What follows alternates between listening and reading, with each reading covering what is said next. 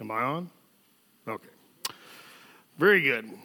Um, this Thanksgiving, we mentioned to y'all several times. We had we open up our house. Michelle and I open up our house and have a bunch of people come over. Anybody who wants to come over comes to our home.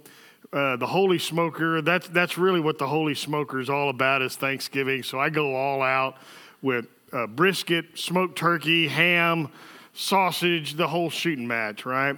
And everybody who did come over, I'm sure you got plenty to eat, right? Those of you who came over, Art, did you get enough to eat?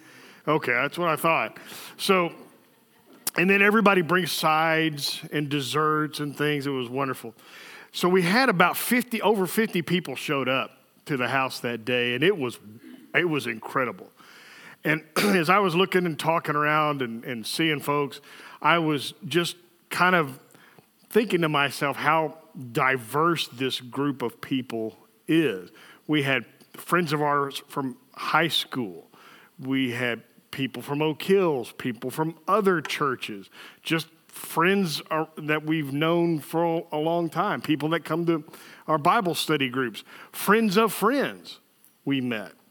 Um, it was just a really sweet time, and it reminded me of Jesus' family tree. Just like every one of those people that came to our house on Thanksgiving has their own story, there are four people in the genealogy of Jesus that we find in Matthew 1 3 through 6 that have very interesting stories.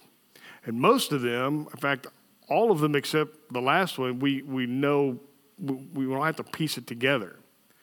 Uh, these are the women in Jesus' genealogy. It's very odd when you think about it that you would see women in the genealogy of a king. They didn't mention women much back in that time. But in Jesus' genealogy, and this is Matthew, right? This is the, this is the gospel that was directed for the Hebrew people. We see four Tamar, Rahab, Ruth, and Bathsheba.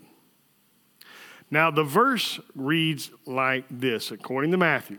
And to Judah were born Perez and Zerah by Tamar.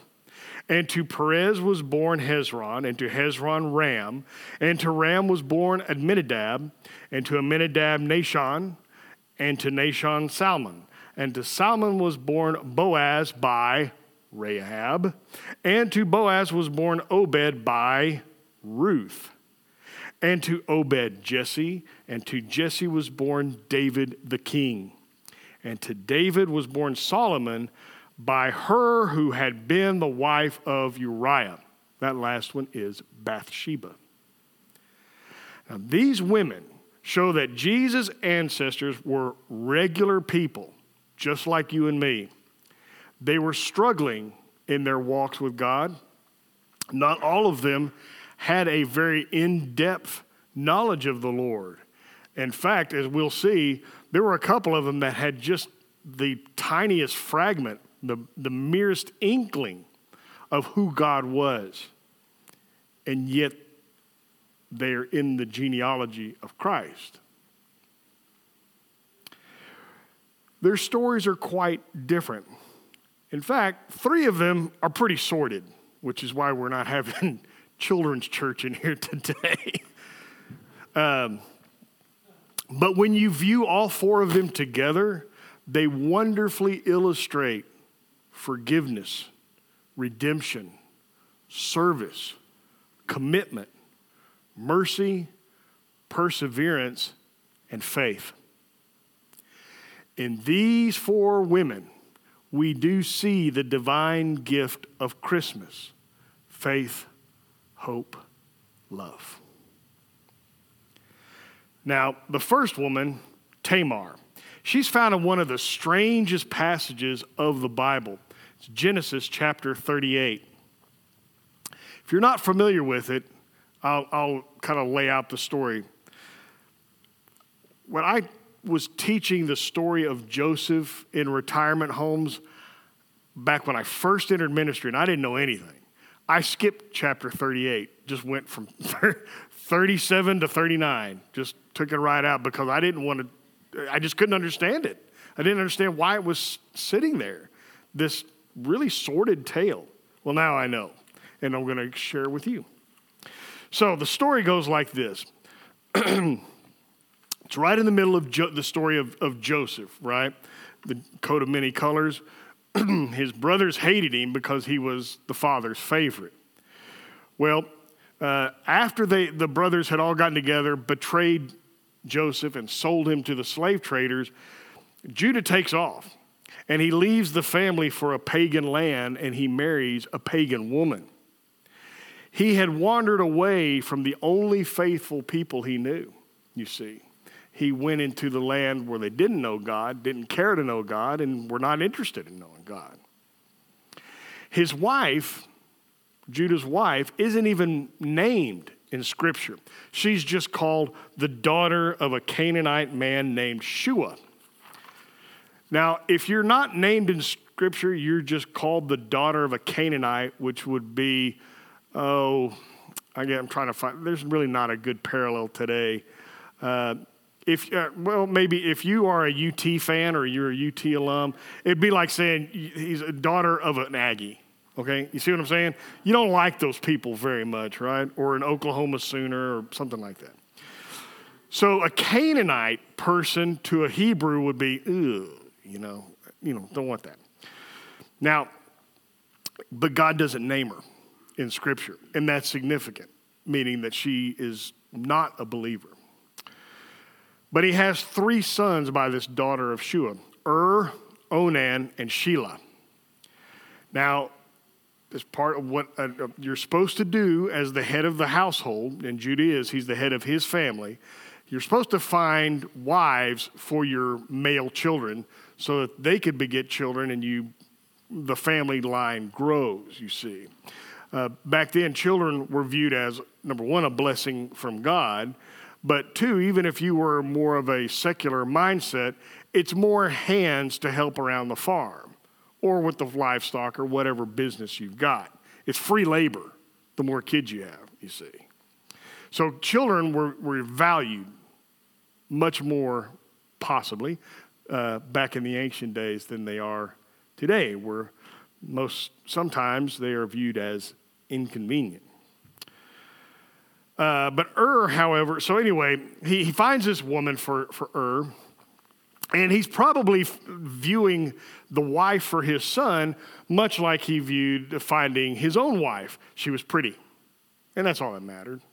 You know, if you're in a pagan land trying to find a wife for your son, get him a pretty one.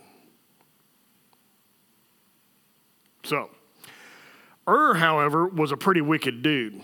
Now, the Bible doesn't tell us exactly in what way Ur is wicked, but it was so bad, God ended his life. Okay? Uh, the custom of the time was for the next available son or the next available brother of the deceased person to marry the widow. And that the child that that new marriage would have would then be considered the child of the firstborn. Okay? So, um, it is a way to make sure that no branch of the family line dies out through premature death, you see. But uh, this custom is actually going to be included into the Mosaic law later. That if, if you are married and the, the man dies, then the widow is supposed to be married to the next available kin around there. And that does a couple of things. One, it is to make sure that the person who died's line doesn't die out, but it's also a way of providing for the woman, no? They, they don't have social service programs. There wasn't a whole lot of ways for women to support themselves if they didn't have a family network around them. So it is a charitable thing to do. Sounds kind of weird in our eyes that we would marry our, our brother's wife, but for back then, it was a way of, of protecting her, providing for the widow. So Onan does is the middle son, and he does take her, but he deliberately avoids impregnating her because the child that they would have together would legally be the son of his deceased older brother, meaning that child would become the heir. And the heir usually got two thirds of everything that the father had. So the heir gets two thirds and everybody else gets one third, divvies up one third, because the heir is the one who's going to carry on the family tradition and be kind of the pater familias, the head of the household. Well, Onan wants the two thirds for himself, so he doesn't impregnate Tamar. He deliberately does not. Well, God knew what was going on. He judged that wicked and ended Onan's life too. Now, at this point, Judah has lost two sons, uh, and he's beginning to think that there's something fishy with this woman, Tamar. So he does not give Tamar to his third son, Shelah. He's probably thinking that she's unlucky for his boys, so he's going to send her back uh, to her father as a widow with the promise of waiting until Shelah grows up, and then you can marry Shelah. he's got no intention of keeping this promise. Now, widows had a hard time remarrying outside of the, the scenario I just described. If the family isn't going to take care of her and keep her in the family, it's very difficult for them to marry someone else. Because the question is, why didn't their brother marry you? Why would, why would you want me to marry you? You know, why didn't the family do? Are you, there's something that must really be off about this woman for the family to cast her out, or she's infertile, right? If she can't have children, she's not any good to me. A very cavalier way of looking at things, very harsh. Widows and orphans were the poorest and uncared for members of society in ancient days they were marginalized. And the Bible tells us God has a special place in his heart for widows and orphans.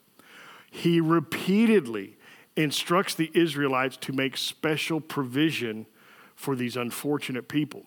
They're supposed to go out of their way to show mercy to widows and orphans. But that's later in the Mosaic Law. Here, Judah doesn't want to provide for Tamar as he should, so he's going to send her back to her father. And that means she faces a very doubtful future. What's going to happen to her once her father dies?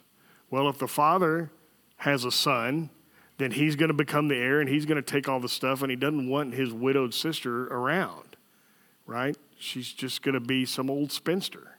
He may provide for her a, stipend or put her way out in the pasture in the back 40 somewhere, out of sight, out of mind, but it's just not going to be a happy future. She's being treated unjustly. It's not her fault that her first two husbands were wicked jerks that God had to punish by death, and yet Judah somehow is taking it out on her. And that's not right. Later on in the story, Judah's wife dies, and then he's going to start to go on a road trip. He goes to a place called Timna to see his employees. Um, and he goes with a, a, his friend from the pagan land, who's not a believer, named Hira. Um, it's more like a, a, spring break outing, going to Padre, something like that. You know, it, it's not really a grieving trip. He, he's going out for fun, I think. Because by now Tamar knows Judah has lied and she is an outcast. Judah, at this point in the story, is a liar. He's a self serving man who has abandoned Tamar because she's inconvenient or she's potentially dangerous to his surviving son. She's just unlucky. But Tamar seeks justice in a very odd way. She knows where he's going and what is he's going there for. So Tamar dresses up as a prostitute with a veil over her face, and she waits for Judah alongside the road. She knows her father in law pretty well. Judah sees her, rec- doesn't recognize her, with the veil on and whatever however she's dressed.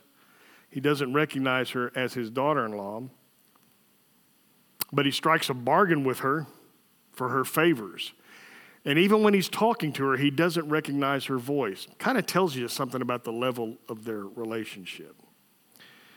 So he vows to give her a young goat for her favors, and she demands that he has a, uh, that he, he gives her some sort of pledge that he will pay up. Right? Well, I don't see a goat anywhere. Well, no, no, no. I, will bring it tomorrow. Uh huh. Well, what are you going to give me to make sure that you do that? Something much more valuable than a goat, sir. So Judah agrees to give over his family signet or seal, possibly a ring, you know, something that has the family crest on it.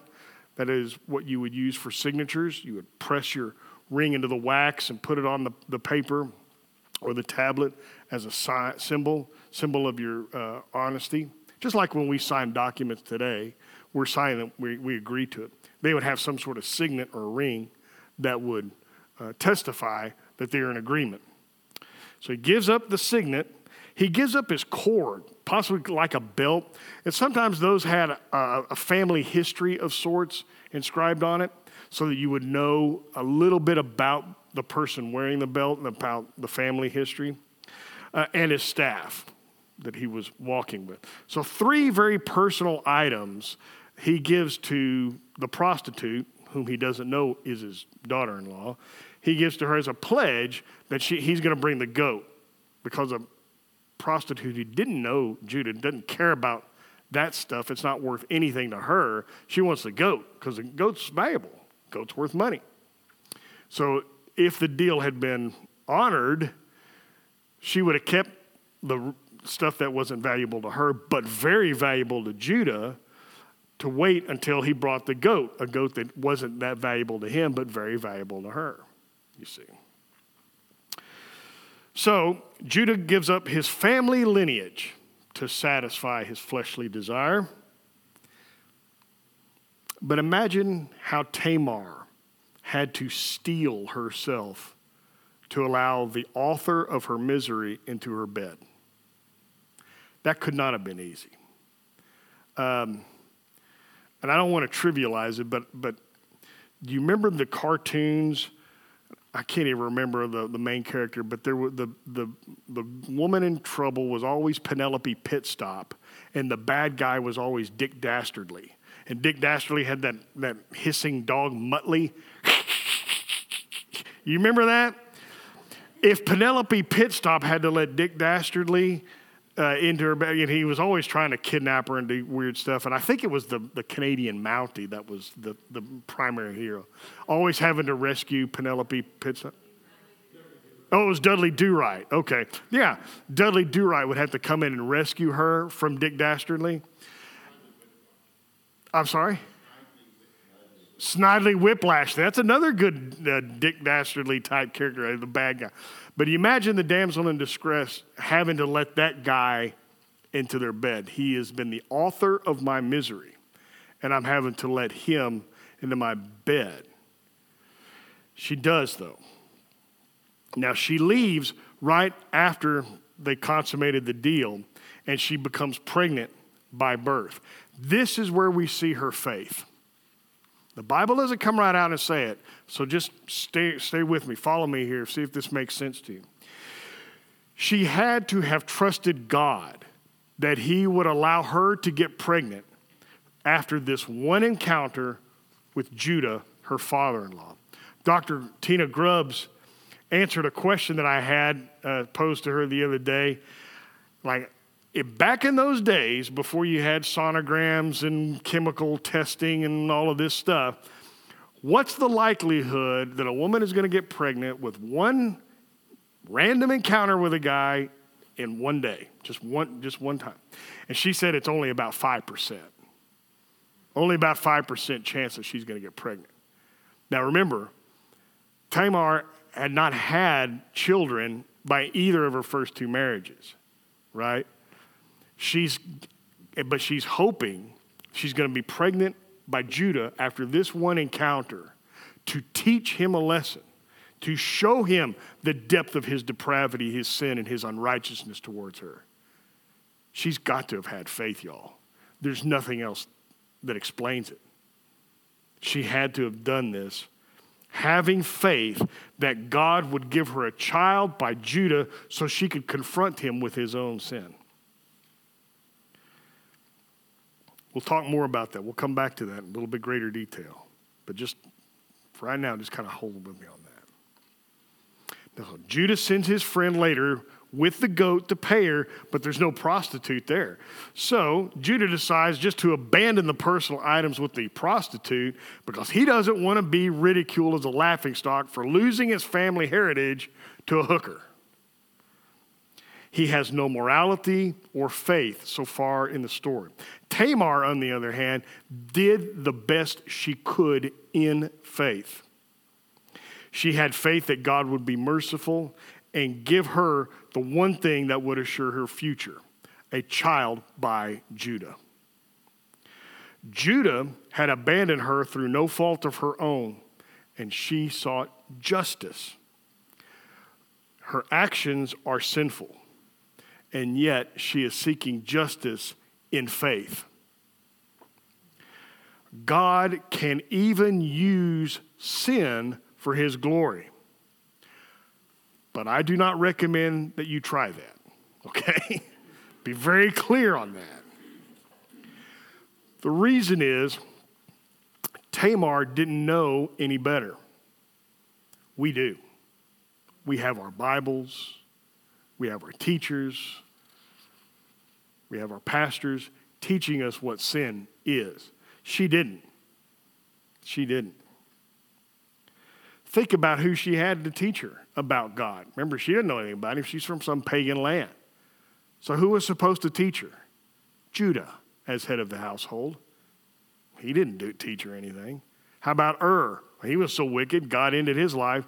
And Onan, he wasn't much interested either in teaching this woman who had no understanding of the one true God anything. But somehow she learned up learned enough to call on him. I can't get out of this mess on my own, Lord. My family has abandoned me unjustly, and I need you. I don't know anything about it. This is my plan. Please give me a child by my despised father in law who's made my life a misery. So, Later on, Judah learns of Tamar's pregnancy and that she's pregnant because she's turned prostitute or sexually immoral. Judah demands that she be brought to him so he could burn her alive. This is his self righteous way of wanting to kill his daughter in law. He has appointed himself as Tamar's judge, jury, and executioner. He's not exhibiting any grace or mercy, only self righteous anger in an expedient way to get rid of a thorn in his side. This is horrible behavior for a great grandson of Abraham. But before she can be brought to Judah, Tamar sends the pledged things to Judah with the message I am pregnant by the man to whom these belong. Whoa. Hold the presses. Judah immediately understands who's really at fault for this terrible situation. His sin was much greater than her sin. He had driven her to the sin of prostitution and incest. It was his own fault. Judah said, She is more righteous than I am because I wouldn't give her to Shelah, my son. Genesis 38 26. And what makes somebody righteous? Faith, just as it did for Abraham. And he believed the Lord, and he, God, counted it to him, Abraham, as righteousness. Genesis 15 6. See, once he realizes his own sin, Judah repents and changes his ways. And when you compare the two, the faith of the two, we've talked about Tamar. Let's talk about Judah's lack of faith. Instead of trusting God that the death of his first two children was justified, even though he didn't understand it, instead of trusting God and he should have done what he should have, what the uh, custom demanded, and kept Tamar in the family and married her to Shelah, he took matters in his own hands in a sinful way, abandoning her, casting her out like it's her fault that the first two boys were idiots and wicked. He hadn't taught, he, wouldn't. he had a, a third opportunity to teach that last son, Shelah, what right and wrong is, the duties of a good husband, to be trusting in God and honoring the Lord. These are lessons that Judah probably knew he just didn't care about. He didn't apply them. He certainly didn't live them out. So it wasn't important to him.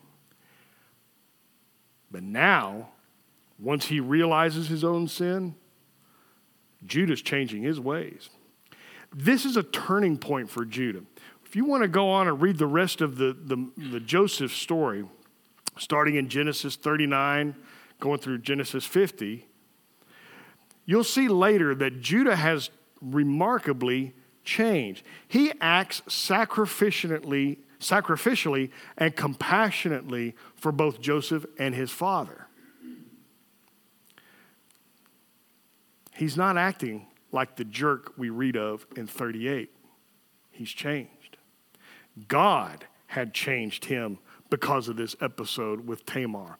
And sometimes that's what it takes. Sometimes we have to do something so horrific and be confronted with our own sin that we stop everything and say, I am in deep yogurt. I'm making these choices on my own. They're nothing but mess ups. And I need to get right with the Lord. That's what Judah did. This story is filled with lies, abuse, lust, self righteous accusations, cruelty, and sin. But it's also a story of faith, forgiveness, mercy, and love. Those are all the things our Savior brings to us. The redemption and forgiveness are evidenced by the later history of the family. Tamar gives birth to twins, and the firstborn, Perez, fruitfully multiplies to become one of the premier subtribes of the tribe of Judah. What we know about Perez is very positive. He's named in the story of Ruth chapter 4, verse 13, as an example of God's blessing of many children. And it is Perez, not Shelah, who is named as the first son of Judah in 1 Chronicles 4. That indicates the boy born of an awful series of sins became Judah's heir. Judah never again had relations with Tamar but her son's prominence indicates Tamar too experienced repentance and reconciliation. Now, you may be asking yourself, what in the world does Genesis 38 have to do with Christmas? Jesus came to seek and save the lost. Tamar had a tiny bit of faith that her liaison would result in pregnancy and a repentance on the part of Judah. She did what she could by faith in God, who grants justice. Some people say that she had no faith because she acted so sinfully. The men in the family failed to teach her. Her first husband, her second, and Judah, they should have known better, but they were evil, wicked men, acting evilly. Tamar was ignorant of God's stance on sexual morality, but she did the best she could in faith, trusting that God would deliver her justice. And once we see the family kind of reconciling, after Judah recognizes that it's really his fault, all of this has happened, we see God's love at work. This story in no way endorses sin but it does show how merciful God is to faithless sinful people. And isn't that what Jesus came to do? To forgive us, to change us, to reconcile us with God so that we become new, almost as if we were born again, right? To live a new life with God as the focus, with Christ's love in our heart, so that our words and our actions become a delight to the Lord and beneficial to others. This story displays the primary theme of Christmas love. Not Tamar's love, certainly not Judah's love, God's love. God's love for broken, sinful people like Judah and Tamar and you and me. The people, the very people Jesus came to save people just like us. I always struggle with this chapter, Genesis 38, because it does stick out like a sore thumb in the whole long narrative of Joseph and his family. But when viewed as a story of redemption from some of the most despicable acts humans can inflict upon one another, it is a part of the Christmas story. The birth of Christ shows just how much God loves sinful, broken people. He's offered us His love, peace, and joy. People like Tamar and Judah are redeemed by God's grace alone. Redeemed people like us are included in the family of God forever.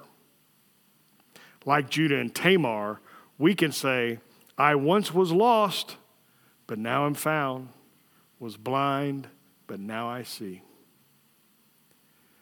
The next woman is Rahab, and her story shows how God blesses imperfect and baby faith.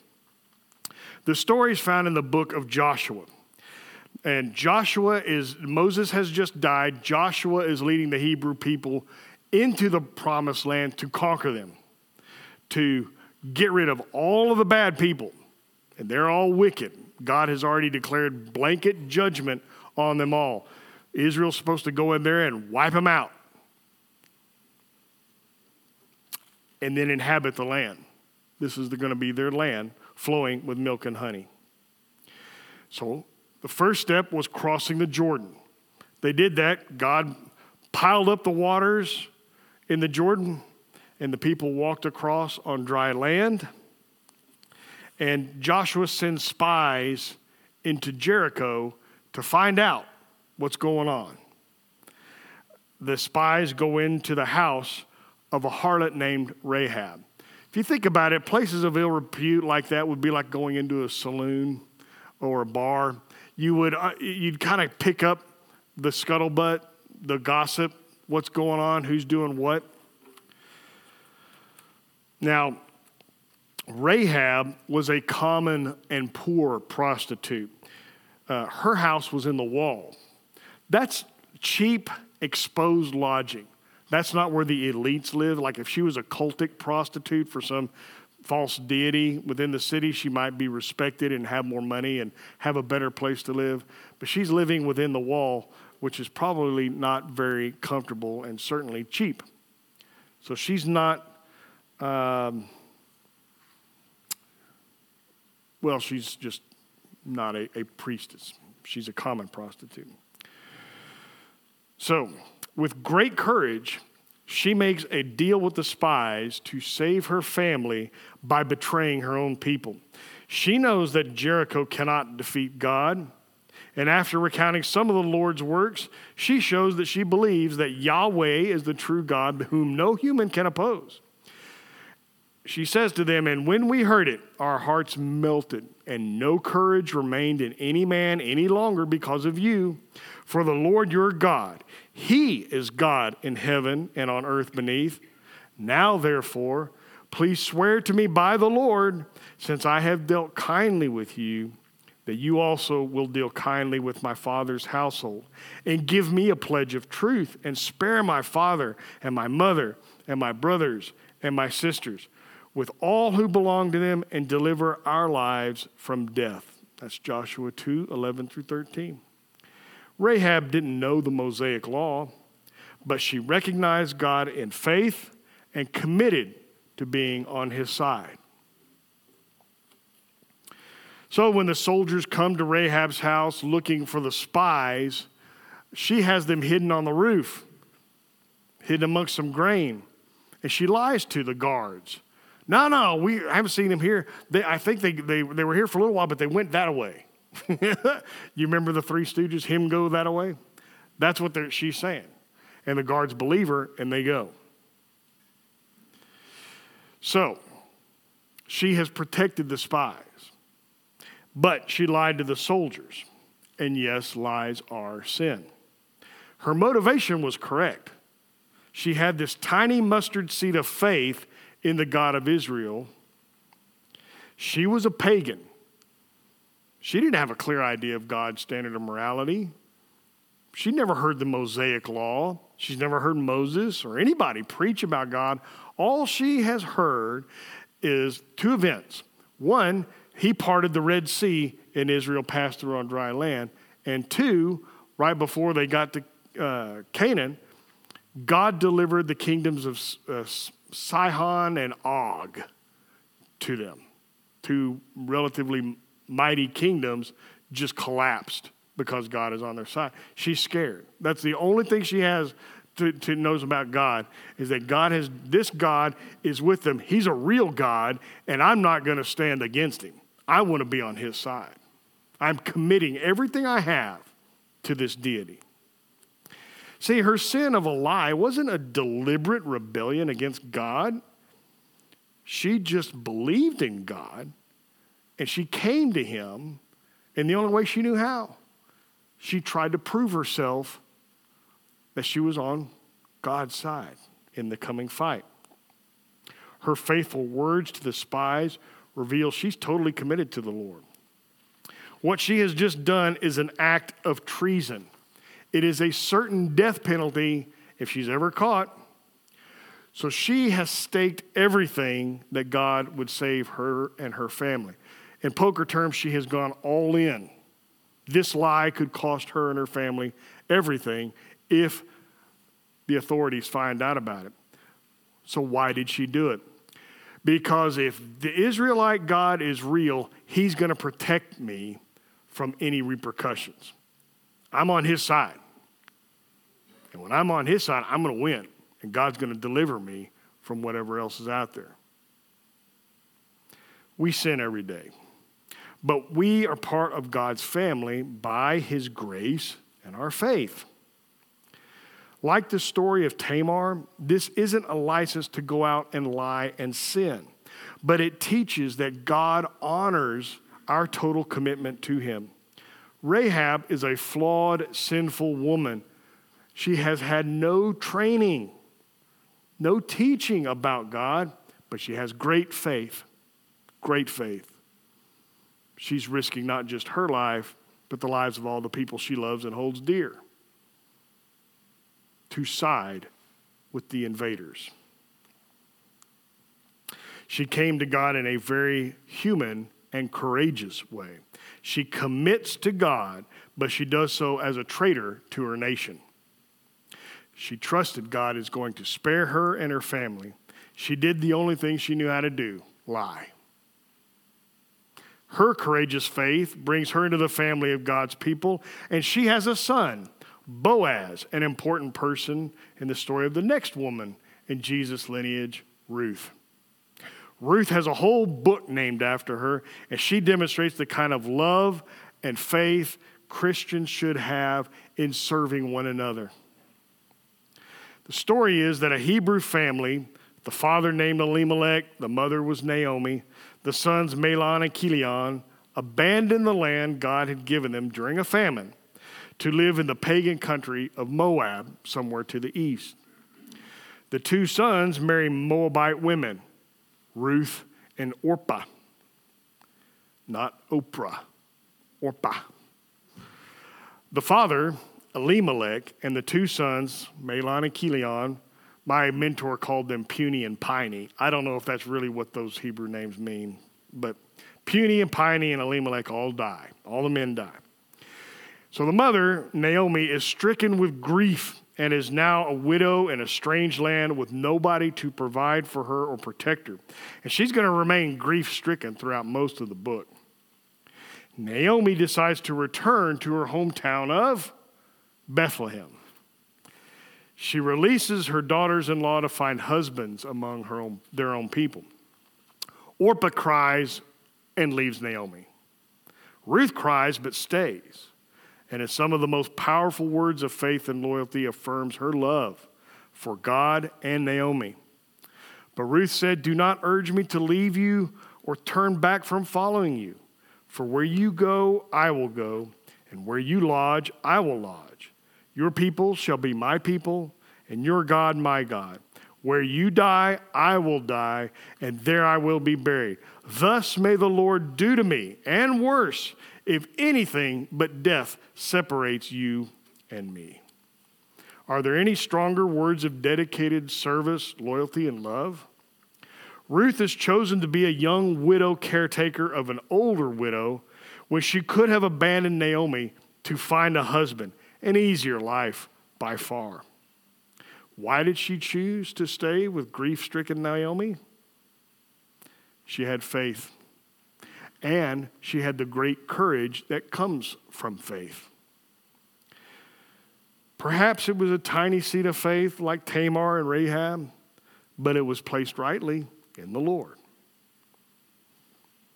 Like Tamar and Rahab, her faith was a total commitment of her life to serving God through serving Naomi. But through her courageous, and sacrificial service of love, Ruth became well known in Bethlehem.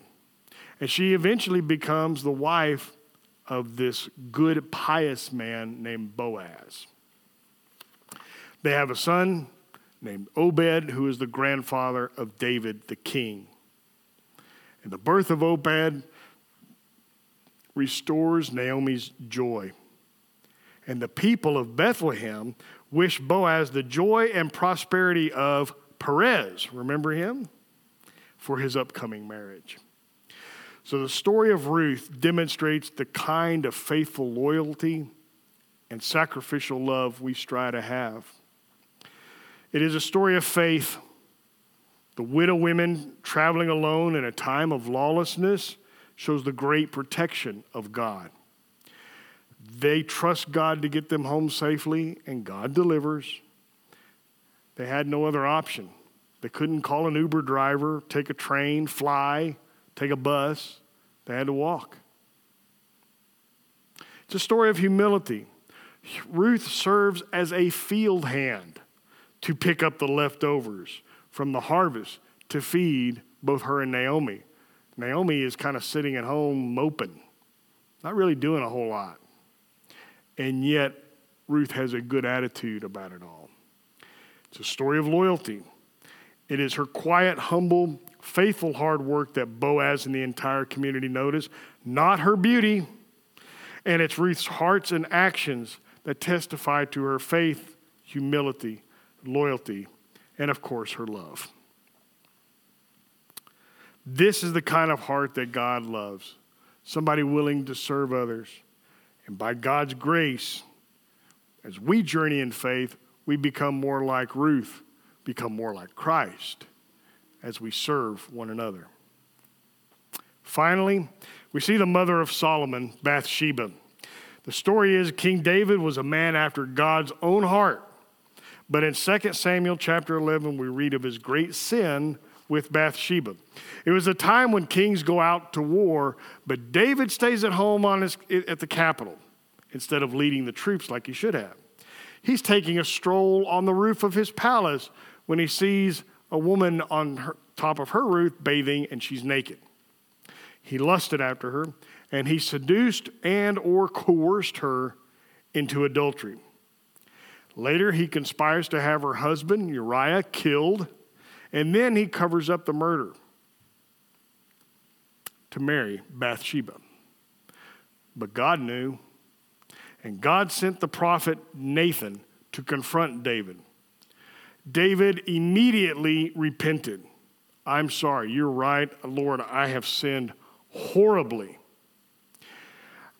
And though their first child dies, David and Bathsheba's child, first child dies as a consequence of the sin, their second son became the king who built the Lord's temple, Solomon. God turned a series of horrible sins into a blessing for the nation. But who was Bathsheba other than a beautiful woman? Well, out of all of these women, she was the only one who was born a Hebrew. She was the daughter of Eliam and the granddaughter of Ahithophel. She knew God. Her grandfather was a prophet, and yet she is part of the story of David's sin and possibly her own. She was a loyal mother to Solomon and held David to his promise to make Solomon his heir at David's deathbed as rivals are struggling for the throne against Solomon and Bathsheba. She said, And as for you now, my lord the king, the eyes of all Israel are on you to tell them who shall sit on the throne of my lord the king after him. Otherwise, it will come about as soon as my lord the king sleeps with his fathers that I and my son Solomon will be considered offenders. Note the respect and humility of her words. Her petition is that of a loyal wife and protective mother. Had she been a willing participant in that first encounter, she too had repented and now tried to be a good, faithful supporter of David. Had she been coerced into that first encounter, she had clearly forgiven David because she remained loyal to him and gave him wise counsel and Solomon. And Solomon was loyal to his father and God as a young man, which might not have been the case if Bathsheba bore a grudge against God. We know David was not a very good father from the actions of his adult children. Solomon's youthful faithfulness might very well have been the impact of Bathsheba on his education and training. David's other children did not exhibit the faith of Solomon. Bathsheba then was a woman delivered from an awful situation. She raised a good son. Solomon started out that way, but he strayed a lot later in his life, but he started out good. And he became a great king, and it seems she was at peace with God. The lesson here is clear all sin is awful, but all sin is also forgiven when we repent honestly and humbly before the Lord. Bathsheba shows a great deal of forgiveness. Whether she joined David willingly or through compulsion, forgiveness is key to the story. If she was willing, God forgave her sin through her genuine repentance. If she had been coerced, she had forgiven David completely, shown by her humble and loyal words of love. Whether or not Bathsheba sinned in the first encounter with David, she is part of the story of David's sin repentance, and forgiveness. And if she did not sin, her forgiveness of the king is a powerful testimony to the love of Christ. Jesus said, But I say to you, love your enemies and pray for those who persecute you in Matthew 5 44. If David forced himself upon her, Bathsheba forgave her attacker and gave him another son who would be David's heir. even as faithful believers, we still sin, sometimes with terrible results, but we repent. And through God's merciful grace, He restores us to a relationship with Him. So, the lessons for today. Like Tamar, we cling to the faith God declares righteous. Through penitent faith, God forgives our sins and restores our relationship with Him. Not because we earn His mercy, but because He loves us and pours out His grace, His unmerited favor upon us. Like Rahab, we don't always act correctly, but we commit ourselves to the Lord, staking everything on His love, mercy, and grace. Total commitment is what He requires, and He grants us peace. Like Ruth, we serve God by serving others, sacrificing everything for Him and the mission of the church to love God and to love people, sharing the gospel and walking with people in the Lord. Like Bathsheba, we still sin or we get caught up in sin, but God forgives us. And we should forgive those who wrong us. We have been saved, and we are growing to become holy, to love God above all else, and our neighbors as ourselves, as Jesus taught. And we are forgiven for the sins we commit on our way through the gift of Jesus Christ. He is Christmas. And He is the center of these four stories.